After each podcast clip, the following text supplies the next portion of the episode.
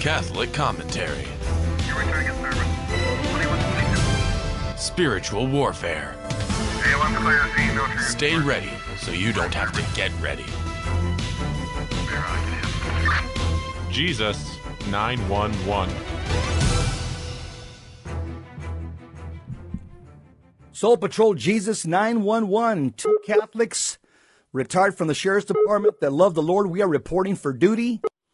The month of September is devoted to Our Lady of Sorrows. Our Lady of Sorrows is a devotion given to us by St. Bridget of Sweden. She passed away in 1373. During this month, devoted to Our Lady of Sorrows, we're invited to, cons- con- to uh, console the sorrowful heart of Mary and to unite our sufferings to hers, and by doing so, receive beautiful graces of consolation and strength. And so we pray, Our Lady of Sorrows, pray for us. We also pray, Virgin Most Powerful, pray for us. Today, today is also the most holy name of Mary. That's a devotion in the Catholic Church where we, uh, as Catholics, we uh, today we honor the holy name of Mary. Today we're going to talk about eschatology. It'll probably be a two-part series, and let me check if my uh, if my uh, sidekick Paul Clay is on. Paul, are you on? No, he's not on yet. They're trying to get a hold of him. Got it. So we're going to talk about eschatology. What does eschatology mean? It means the study of the end times. That's what eschatology means the study of the end times. There's a great article that's been put up by uh, a very well respected Italian journalist. His name is Marco Tosatti. He was born in Genoa in 1947. He's a renowned Italian journalist. And since 1981, he's covered the religious and political activity of the Holy See at the Vatican and he also he writes for the daily newspaper La Stampa. This article, he takes the thoughts of a young Cardinal Ratzinger. He takes the thoughts of a theologian back in the fourth century, Tychonius, and he takes also the Fatima prophecies. He gives us an interpretive key to, t- to understand the end times. So, we'll go right into it because it's a rather lengthy article and there's a lot to comment on here. He writes, Marco Tosatti, it's no easy task to understand the present crisis of evil within the church, which at times may seem overwhelming. Benedict XVI has indicated that the theology of Tychonius who was a fourth century theologian can assist the church in understanding how to expose and ultimately defeat the evil of false brethren who lie within her.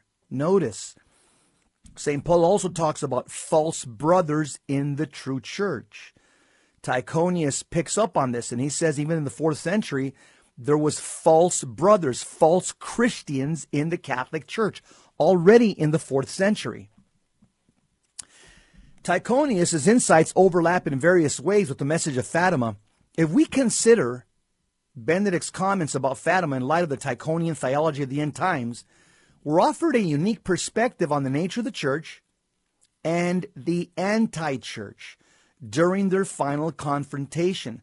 So, this is a theme that keeps coming from a lot of writers of eschatology the church versus the anti church.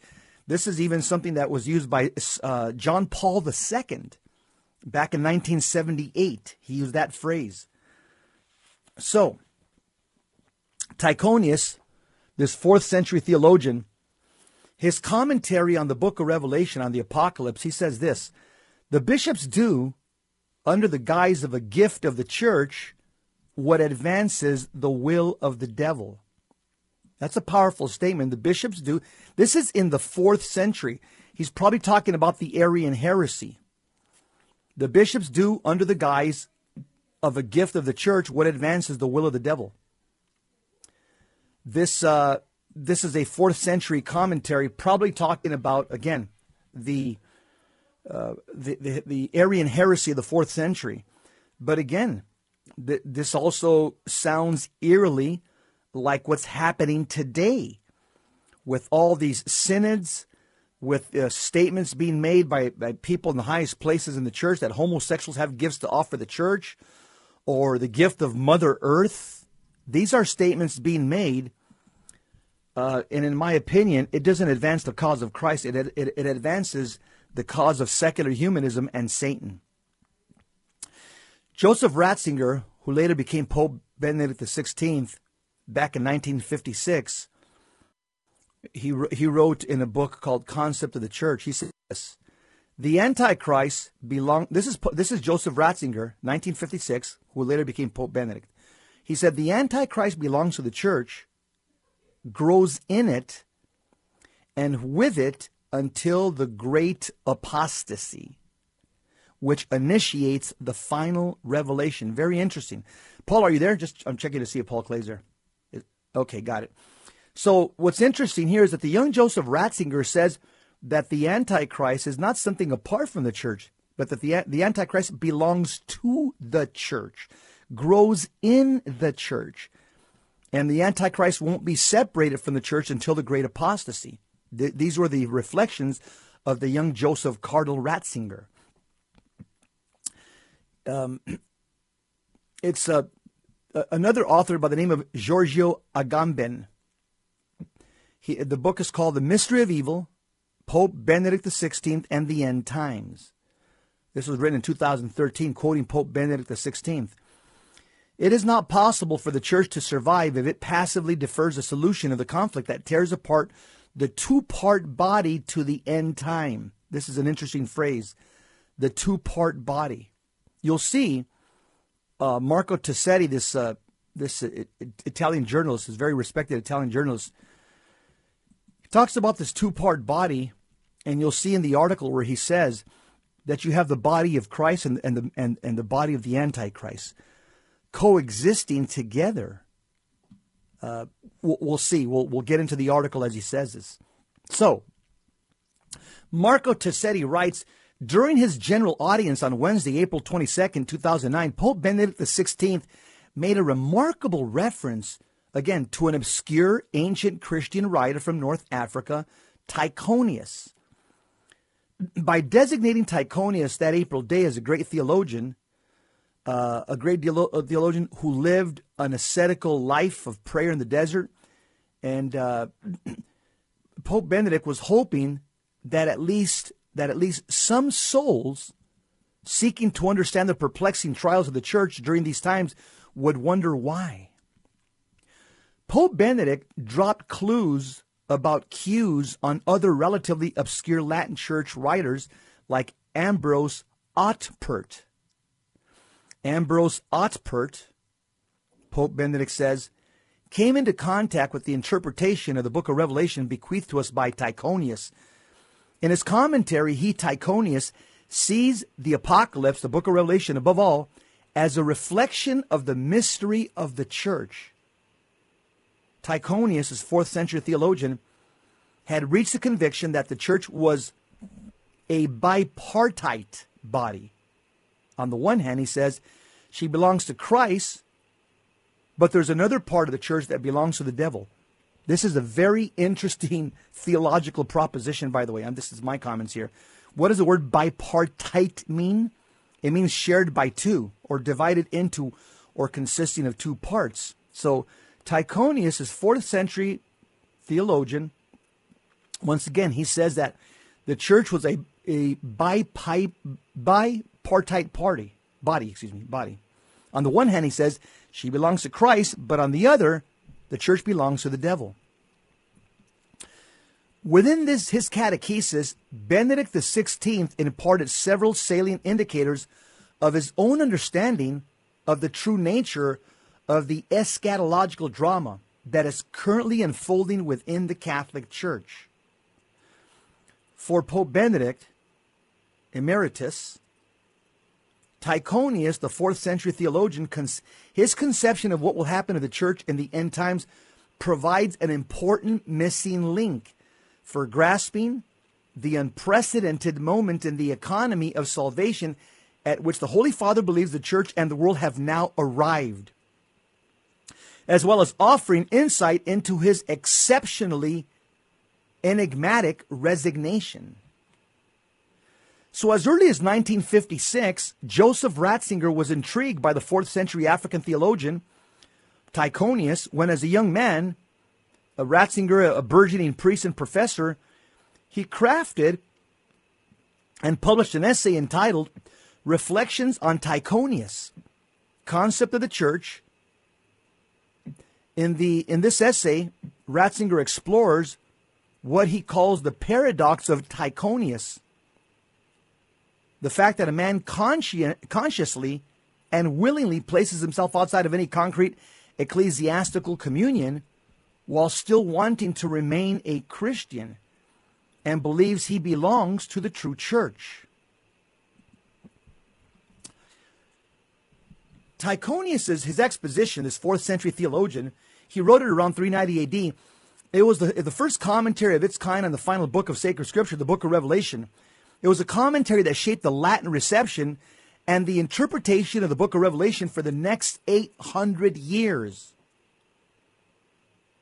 Tychonius postulates in his commentary, his exposition, that there are two cities in the world, one of God and one of the devil, one originating from the abyss, the other from heaven. We'll continue talking about this this is young Cardinal Ratzinger and uh, a fourth century theologian Tychonius. The reflections about the things that have to happen before the world ends. This is called eschatology. We'll be right back. Jesus 911. Stick around.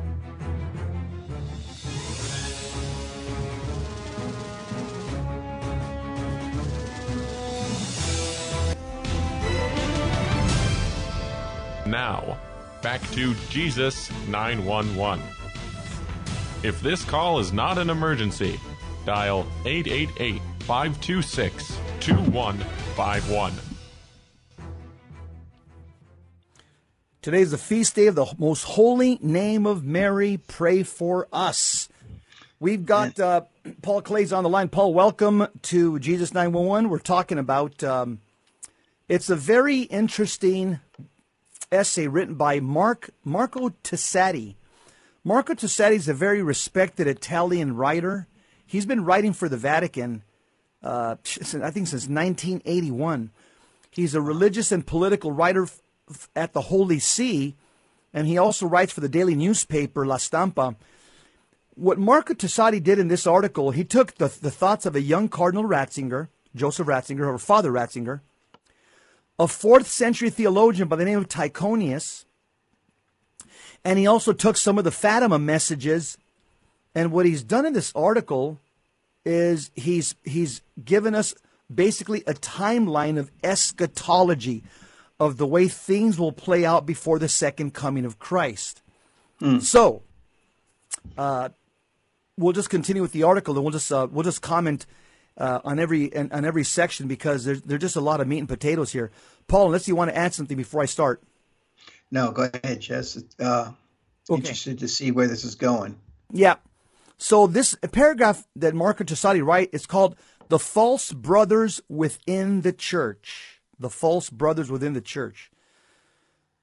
Uh, he says, Tychonius did not regard the world as neatly or conspicuously segregated into those two obvious parts. Rather, he observes that there's an additional bifurcation. The people of the devil also are divided into two parts, which fight against only one. Because of this, the church is called a third part, and the false brothers another third, and the heathen world a third. Further evidence of this twofold composition of the people of the devil is seen when Tychonius designates the city of the devil as Babylon. Babylon is evil. Tychonius writes, whether in the heathen or in false brothers, for Tychonius, the city of the devil exists both outside the church and inside the church, not only among the pagans, but also among impostor Christians. So here's what's very interesting. Let me just try to unpack this. Tychonius, this fourth century uh, Catholic theologian, who Pope Benedict really respects, and he's written a, he's written you know a, a lot about him. So he says that the devil, the, the city of the devil has two parts, one inside the church, one outside it in, in the culture. Then he says also within the church, you have the true believers, then you have the false believers, what St. Paul the Apostle would say the false apostles. So it's very interesting. I never I never thought about it the way it's divided, probably into four parts. You have the sons of the devil outside in the culture, mm-hmm. and then you got the sons of the devil within the church. Then you have uh, again the true believers in the church, and then you have false believers in the church, but you don't know they're false believers yet until we get closer to the second coming of Christ, or what Tychonius calls the great apostasy. Paul, comment? Well, just like sacred scripture says, yes, uh, darkness fears the light for fear that it will be exposed. So it only stands to reason that uh, these double agents, for lack of a better word, these infiltrators who have infiltrated the church for uh, ominous reasons, uh, they, uh, you know, they hesitate, you know, to show themselves until the time until they feel it's safe to come out so to speak. And and i think we're living in a time right now where so many things are going on in the world uh, that uh, some feel that it's safe to come out. Yes. and they're and they are not uh, holding back at all because they what they want to do is a they want a radical change. They want to change the truth about God, and we know God's immutable, Jess. God cannot change from everlasting to everlasting, thou art God. Uh, this is why, um, uh, this is the battle we find ourselves in today. And like you said, some of these imposters, some of these infiltrators hold very high places oh, yeah. within the body of Christ. Absolutely. Look at what John the Apostle says in the Bible here, just to show you how long this has been going. First John chapter 2, verse 18. Mm-hmm. John writes, he wrote this 2,000 years ago. He says, Children, it is the last hour. And as you, as you have heard that Antichrist is coming, so now many Antichrists have come. Therefore, we know that it is the last hour. They went out from us, but they were not of us. For if they had been of us, they would have continued with us. But they went out that it might be plain that they all are not of us. This is exactly what Tychonius is talking about in uh, in his exposition on the book of the Apocalypse. Is that even within the church you got true believers, then you got false apostles, false believers, but they won't leave the church, Paul. They're going to stay in the church to, uh, as they say, make a mess of things. Yeah, yeah, yeah. And uh, and Jess, uh, this has been going on, as you know, since Cain and Abel, right? Uh, Cain killed his brother Abel. His brother Abel uh, displayed true religion and obedience to God, and Cain, which is, would be the the the evil line, uh, you know, he wanted to do things his way. So this battle, you know, as it plays out through history uh, continually uh, gets bigger and bigger and bigger. So when we're talking about eschatology, um, uh, you you know you just read uh, John the Apostle. Uh, you know it had a first century fulfillment and it was huge. I mean, it was literally the end of the world for for the Jewish uh, uh, for the Jews and their temple. Yep, uh, and, and, their priesthood. But, yeah, Right. But now, since Christianity, uh, uh, since Jesus Christ established the church and he commanded the church to go out into the world, and that's exactly what the church has done throughout history, uh, we see now a pushback from the world. Uh, we see uh, the sacred scripture talks about the restrainer being lifted. Um, and we see God who, who allows us to maintain our free will. He's not going to force us to love Him. Uh, so He lets this play out, and uh, to our to our folly. Right. I mean, you know, this is this is to our you know, to our destruction in the end right. because we know what happens in the end. That's right. The article says, referring to false brothers, Tychonius speaks in the biblical sense Following the example of St. Paul and St. John, Tychonius thus refers to a mysterious presence of evil within salvation history that is seen throughout sacred scripture and culminates in the bipartite structure of the church. Hmm. What is bipartite? Consisting of two distinct bodies that coexist in the same visible institution, even though they are diametrically opposed to one another. That's exactly what Tychonius saw in the fourth century. John saw in the first century. We're seeing that in the 21st century. We're seeing two bodies coexisting within the same visible institution, the one holy Catholic and Apostolic Church, Yeah. and the two bodies are diametric, diametrically exposed, opposed. You have one body that embraces tradition and orthodoxy. You have the other body that that uh, embraces modernism and heterodoxy. Paul, comment. Jez, this is the tares and and the wheat, right? Let them grow up together. This is we're talking when we're talking about the parable of the tares and the wheat.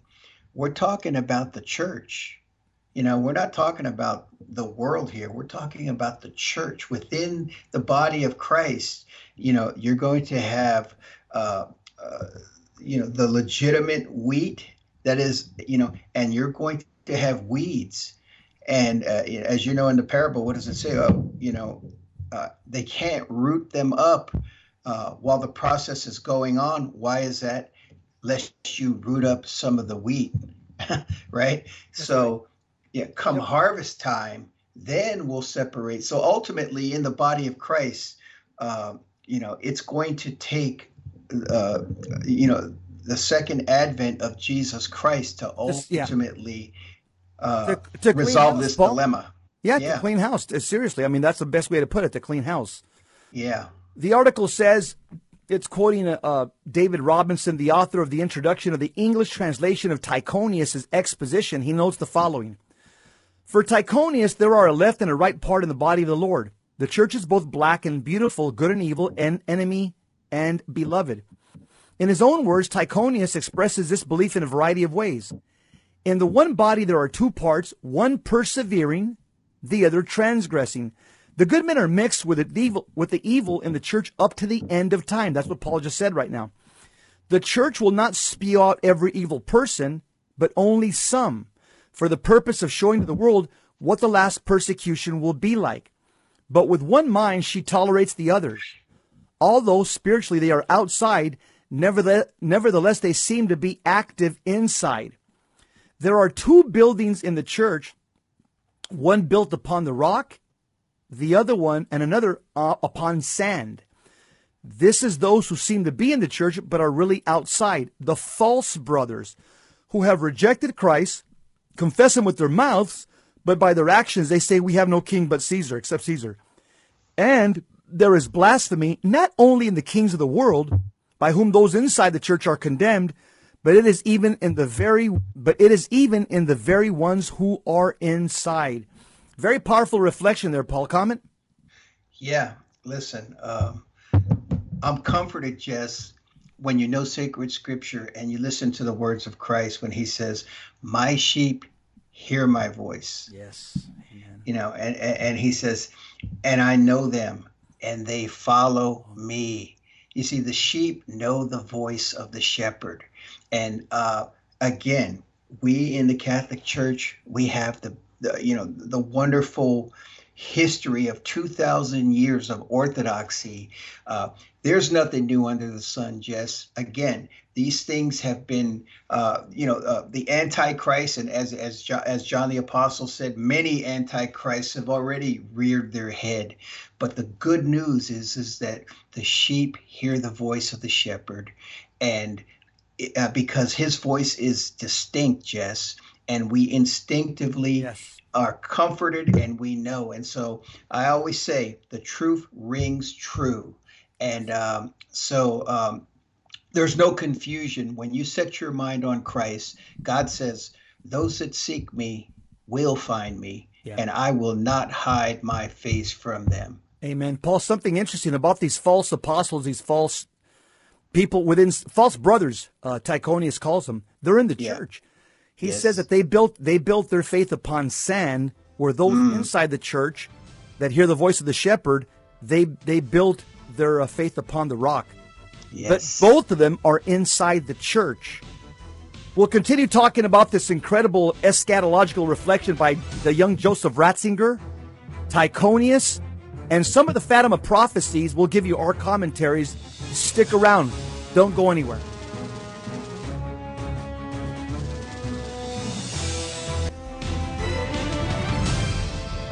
Now, back to Jesus 911.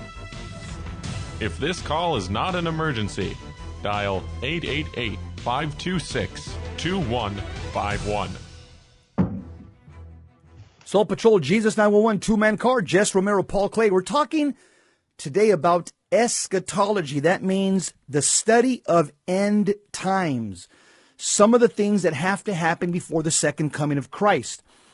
There's a great article by Marco Tosatti, very respected Italian journalist who's been writing since the early 80s on the Vatican, on the Roman Curia, highly respected journalist over in Italy writing about church and political affairs. He took the writings of Joseph Ratzinger, he took who we know as Pope Benedict, he took the writings of Tychonius, a fourth century uh, Catholic theologian, and he took the and he also took the prophecies of Fatima, and he basically interphased them. And he's put out this article about some of the consistencies between those three people, uh, Ratzinger, Tychonius, and the Fatima message, of what has to happen before the second coming of Christ. So, the article says Tychonius perceives this bipartite typology. That means two things coexi- coexisting with one, a bad and a good coexisting in, within one body. This bipart typology, written large from the written writ large from the beginning of the Bible to the end. Where do we see it? In Cain and Abel, in the sons of Noah, Shem and Japheth. They're blessed while Ham is cursed. We see it in Ish- Ishmael and, and Isaac. We see it in Esau and Jacob. We see it in the, in the kingdoms of Judah and Israel. The pattern about good and evil coexisting together is present within the 12 apostles, among whom there is a devil, Judas. Yes. Jesus frequently alludes to it in his preaching the weeds and the wheat, the net thrown into the sea that collects fish of every kind, the good fish and the bad fish, the ten virgins, five of whom were foolish and five wise, the sheep and the goats. In the book of the Apocalypse, this theological construct is prevalent in the angelic pronouncements made to even to each of the seven churches, all of which point out the, the presence of an element within the church that is unholy. Mm. The, the church's continual clash with the devil is central is a th- central theme of Tychonius' commentary, yet he's particularly preoccupied with the war waged within the church. That's what we're concerned with, Paul. That mm-hmm. specifically. Yes. Robinson again offers an insight that's striking when considered in the context of the present crisis of the church. He's, Robinson writes Tychonius' primary concern is the historical and spiritual conflict between the Lord's body, the church, and the devil's body, which Tychonius frequently calls the enemy body. The term anti church is a fitting designation for the devil's body because his body masquerades as the church. Mm-hmm. For example, Tychonius notes that the bride of Christ and the whore of Babylon are both adorned with gold, silver, and precious stones. Very interesting. The devil's body imitates the Lord's holy body so that one one may be deceived by the similarity of splendor. Paul comments. Yes. Yes. Lot you know, there. Jess, again, uh, let's look let's let's take this back into history. Okay. When we look at Jesus, the Word of God made flesh. He came to his own, and his own received him not. Right? Uh, uh, Jesus Christ was persecuted first and foremost by who? The Jewish people, those who own, should have, his own. yeah, from his own. And likewise, the mystical body of Christ, as we move through history. Uh, uh, you know, he, he warned us beware of wolves in sheep's clothing. Uh, this is this theme is, is, the battle, you know, and, and I'm thankful for it, Jess. Guess why? Because this gives us an opportunity. This gives the faithful an opportunity to show that the things that we believe are things that are worth dying for. Yeah. Things that when the persecution happens, a persecuted church is a holy church. And that's what's going on right here. We're, you know, uh, the process is not a, uh, it, it, you know, it's not pleasant uh, when they yeah. have to uh, heat heat up the gold in order to get the dross out, to you know, to get all the impurities out. I mean, nobody. I mean, the heat is tough, but guess what? In the end, what's left? Pure gold. That's right. And I love that. I love that. I love the wisdom of God. You know, uh, the thing that the world runs from, which would be, you know, any type of uh, adversity, any type of conflict. They really, you know, they want to they want to get away from that stuff, but we run to it because we know that it's an opportunity for us to share in the sufferings of Christ. Amen. Amen. Yeah. So, Marco Tosatti, good stuff, Paul. Marco Tosatti writes Tychonius identifies this enemy body that camouflages itself with the outward trappings of the church using two biblical terms he deems interchangeable the mystery of iniquity, means the mystery mm-hmm. of sin, and the abomination of desolation. Well, that's a powerful statement, Paul, that the yes. enemy camouflages himself. In other words, Paul, they're in the church. The the the the, the um, what's the that's what's that old uh, that old war in Greece? It's called. Uh, uh, the Trojan horse is in the city of God. Yes. Yes, Correct? we often say, yeah, yeah, and we have all, what, what do we say? Uh, the enemy is no longer just at the gates. The enemy has now entered in. Uh, didn't uh, who was it? Was it Pope Paul the Sixth that said the smoke of Satan has yes. entered into the church? 1974. Yes. yes. Prophetic statement. Mm-hmm. the article says, according to Tychonius, this iniquitous, abominable, adverse entity will be fully revealed only at the time of what Tychonius calls the great discessio or apostasy. That's mm-hmm. the Latin mm-hmm. word used by St. Jerome in his, in his translation of Second Thessalonians chapter 2, verse 3. He says, Let no man deceive you by any means, for unless the discessio, the apostasy, comes first, and the man of sin be revealed, the son of perdition, close quote. Mm-hmm. Many translations render this word as apostasy or revolt, but the Latin term clearly has a sense of a falling away or a separation. It is only at the time of the falling away that the bipartite condition of the world, two cities, one of God, one of the devil, will be wholly laid bare and displayed in what will actually be a tripartite division. You're going to have the true church, the false church, and the heathen world at the second coming of Christ. Those are the three things that will be laid bare or be exposed. The true church, the false church that was within the true church, by the way, and the heathen world. Tychonius explains before the falling away happens, that's the great apostasy, everyone is considered the people of God. When the falling away will have happened, when the third part of the people of God will appear, for after the unity, there's going to be another separation in the last contest. Paul, what's scary is that, as St. Paul calls them, these false apostles, these false brethren, are in the church right now and they're making a mess of things. Comments? Oh, you know, they don't. You know, folks out there listening, you don't need us to connect those dots for you because you get a you get a, a front row seat every week uh, you, you see it, you, you do. You, you see it in mass. You see it, you know, uh, there, uh, uh, you know, there, RCIA. Yes, at, yeah, yeah, yeah, it's yeah. it's everywhere, and we just have to recognize and understand. We know what the truth is. Uh, we know the truth, uh, and we must obey the truth. There can't be any compromise.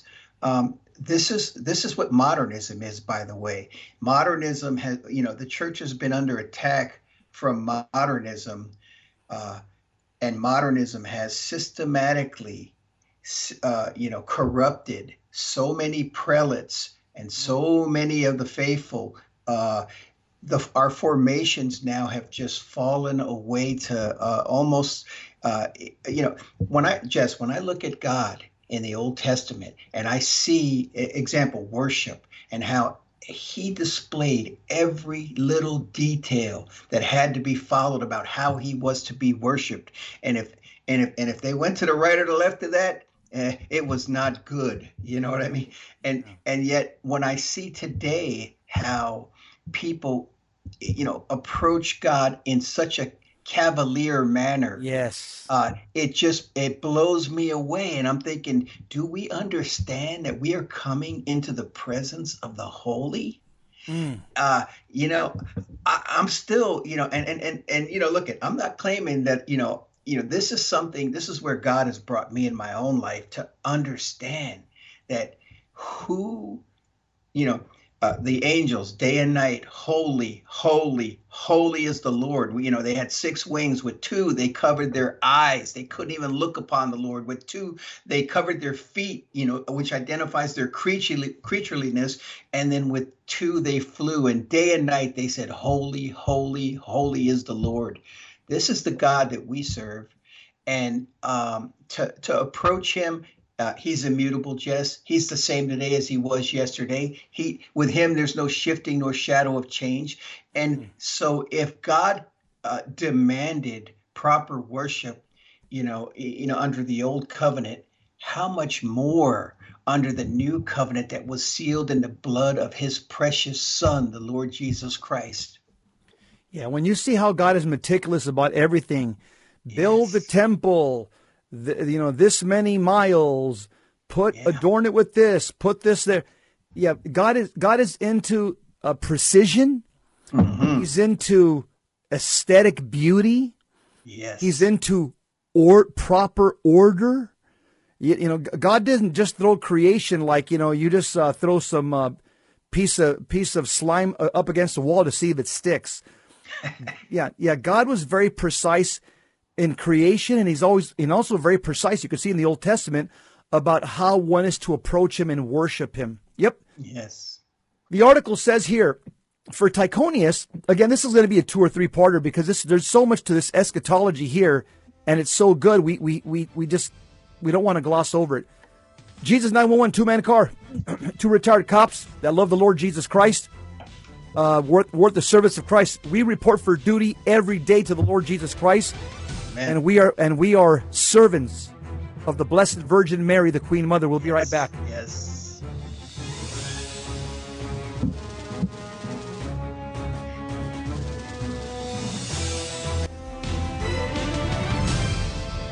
Now, back to Jesus 911.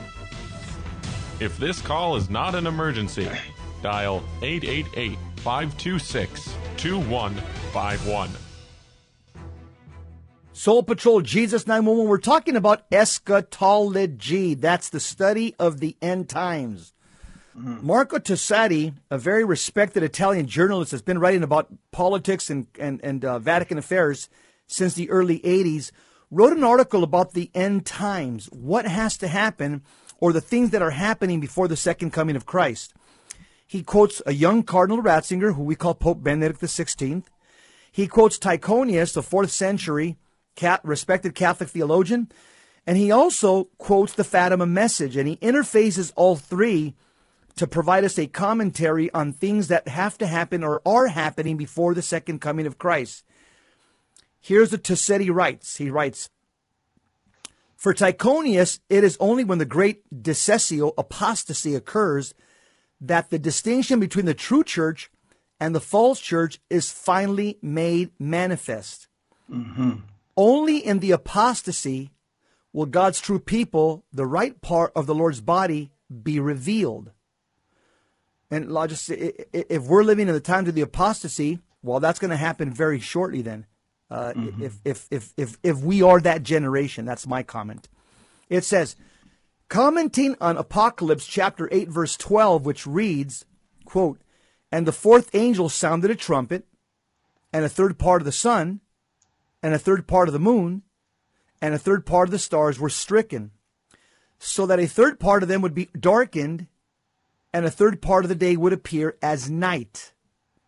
Now, Tychonius comments on, on, on Apocalypse chapter 8, verse 12. He says this The sun, moon, and the stars are the church, whose third part was stricken.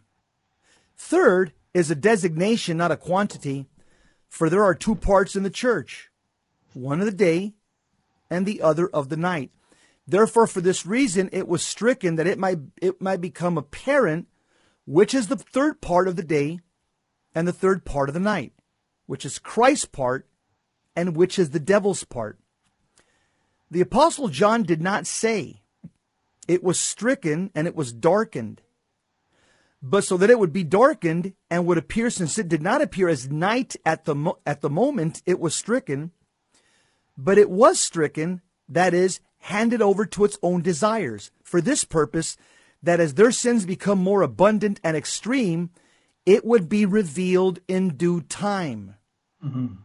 To sum up, Tychonius holds that there are two cities in the world one of God and the other of the devil. And at times, he speaks of both of these cities as being bipartite. In other words, two parts that are that are held together. Yet Tychonius does not divide humanity into four parts, as noted above. He actually env- envisions humanity to be only tripartite. This is because he speaks of the false brethren, one of the three parts, as falling into both categories at different times. The false brethren appear to be a part of the city of God, which is the church, but actually belong to the devil.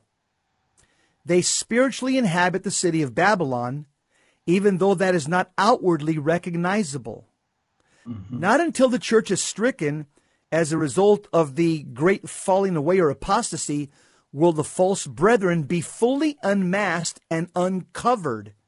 Only then will the true church and the false church at long last become conspicuously distinguished. Paul, I, that, that's, I think we're seeing the beginnings of that right now. Mm-hmm.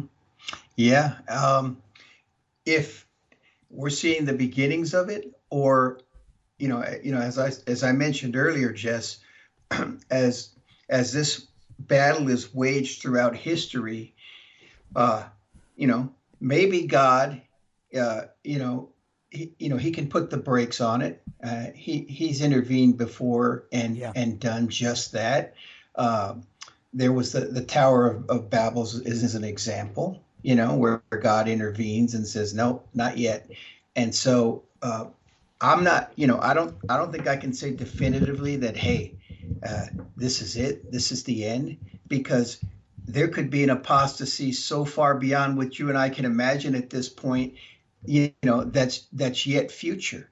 But we know right now, this is the battle for our life, and we're either going to go down, um, you know, with our swords in our hand, uh, uh, you know, if this is the final battle, or we're going to be victorious along with God and beat this thing back, you know, for a while. Uh, only God knows that. No man knows the day or the hour, you know. But uh, yeah, I, but I would agree with you. The signs, all the signs and the tea leaves uh, when you look at the world, when you see where the world is, is going with this, um, you know, the world wants to come together in unity. And trust me, they don't want to come under the banner of Christ. It is exactly the opposite. It is this woke ideology that the world has gone for hook, line, and sinker. And you see, and, and the author mentions this, uh, he mentioned it earlier. He said, uh, you know, we have no king but Caesar. That is what uh, the Jewish leaders of the day said. And today, what we see is we see a lot of prelates within our church aligning with Caesar. Yes. Uh, and persecuting those who, and, and that's okay too, because sacred scripture tells us those that live godly in Christ Jesus will suffer persecution. But we should not be afraid of that suffering because suffering is what perfects love, Jess. Amen. Suffer, yeah, suffering shows us that we, and it, you know, it, it defines our love. Uh, love without suffering is just, uh, you know, just warm feelings. And uh, and, and, and the opposite of that, suffering without love is, is just cruel punishment. But when you combine the two together, it was that it was that suffering and love that brought about the redemption of mankind that Jesus Christ wrought for us. He merited for us. And then what he did was he says, Follow me and now pick up your cross and he allows us to participate. He invites us into his suffering knowing that that perfection that suffering will perfect our love and we will be united to him forever. And lord willing we will behold the beatific vision. Amen. Remember without easter there's no uh, w- w- excuse me without good friday there's no easter. Yes. church has to go through Good Friday, through the Passion, before we enjoy the resurrection. Amen. That's just the the, the body of Christ. Uh, that's us. We have to follow the head. What Mm. happened to the head will also happen to the rest of the body. And and again, Yes. I think we're going through some of that right now. Everybody's going through some form of persecution on a micro level, and uh, a lot of us are going through it on a macro level when we see some of the things that are happening in our culture and also within uh, Holy Mother Church with some of the leadership, especially, you know, just uh, t- t- talking about uh, the, the bishops in Germany, the way they seem to have lost their way. yes Uh, Let me just quote one or two things and we'll wrap it up and we'll save it for next time. It says here Tychonius next asserts what is arguably the most arresting detail in his entire commentary. He declares that the apostasy of the end times will take place in a way that completely inverts the conventional understanding of the term. Faithful Christians usually assume that the falling away, the separation, the departure will be instigated by droves of people leaving the church, a massive exodus of unbelievers. The definition of the apostasy in the Catechism of the Catholic Church is a total repudiation of the Christian faith, plainly conveys such an idea. For Tychonius, however, the opposite is true. Tychonius understands that the great falling away of the end times will not be caused by unfaithful people even the bride of Christ, but rather by the bride of Christ pulling away from those within her who are unfaithful. In other words, for Tychonius, it is not the infidels who will fall away, but rather the true believers who will withdraw from the evil within the church, a paradoxal reversal indeed. That's an interesting statement. Statement that would take a whole lot of time to unpack. Uh, but needless to say, I'm just going to end with this and say before we continue this next week, as Catholics, I'm never going to leave Jesus Christ because I'm scandalized by, by a lay Catholic, a nun, a priest, or a bishop, or even a pope. That's what the devil wants. He wants you to commit spiritual suicide. The de- I'm, I've seen so many Catholics that say, "Oh, I don't go to church anymore because I'm scandalized." And guess what? That's exactly what Satan wanted. He wants to separate you from the Holy Eucharist, which is Christ here on earth. Do not commit spiritual suicide. It doesn't matter who's doing what, where in the church. I keep my eyes on Jesus, the author and finisher of my faith. I pray for the Pope, I pray for the bishops, I pray for the priests, but I don't keep my eyes on them. As Psalm 118 tells us, do not put your trust in men. Do not put your trust in princes. Put your trust in the Lord. Anytime you go to a Catholic church or grab your rosary, who's at the end of the rosary or who's in the middle of the sanctuary in, in, a, in, in a statue form? The Lord Jesus Christ. Jesus Christ is Catholicism. G- it, we, we pray even in the Novus Ordo Mass, you say, through him, with him, and in him, through Jesus, with Jesus, and in Jesus, all things are possible. Remember, as Catholics, do not commit spiritual suicide. Do not let Satan scandalize you to the point where you're going to walk away from the Holy Eucharist, which is the heavenly manna, which is the antidote against sin, which is the medicine of immortality, which the Psalms call the bread of angels. That's what the devil wants. He wants you to disconnect yourself from the Holy Eucharist, the sacraments. Don't let that happen. Paul, take it away. Talked about it in the in the Gospel of John when he said, "Will you not walk away also?" He turned to his apostles and they said, "Lord, where else can we go? For you alone have words of eternal life." And just that was in reference to believing that Jesus Christ would be able to provide his body, blood, mm. soul and divinity for us, you know, for us to partake of. Uh, this is the uh, uh, stay with the church, stay connected to the sacraments, be empowered in order to fight this battle, and in the end, you will receive a crown of life. Amen. And also remember grab your battle beads, the Holy Rosary, and make sure you're firing off those prayers, those arrow prayers to heaven. As Catholics, St. Padre Pio, I'm going to give him the last word. Pray, hope, and don't worry. Worry is useless. God is merciful and will hear your prayer. That's a wrap. Two retired cops for Christ. EOW, end of watch. But, always whenever- 10 8. But always 10 8 for Jesus. Always. God bless you guys. Family, keep the faith.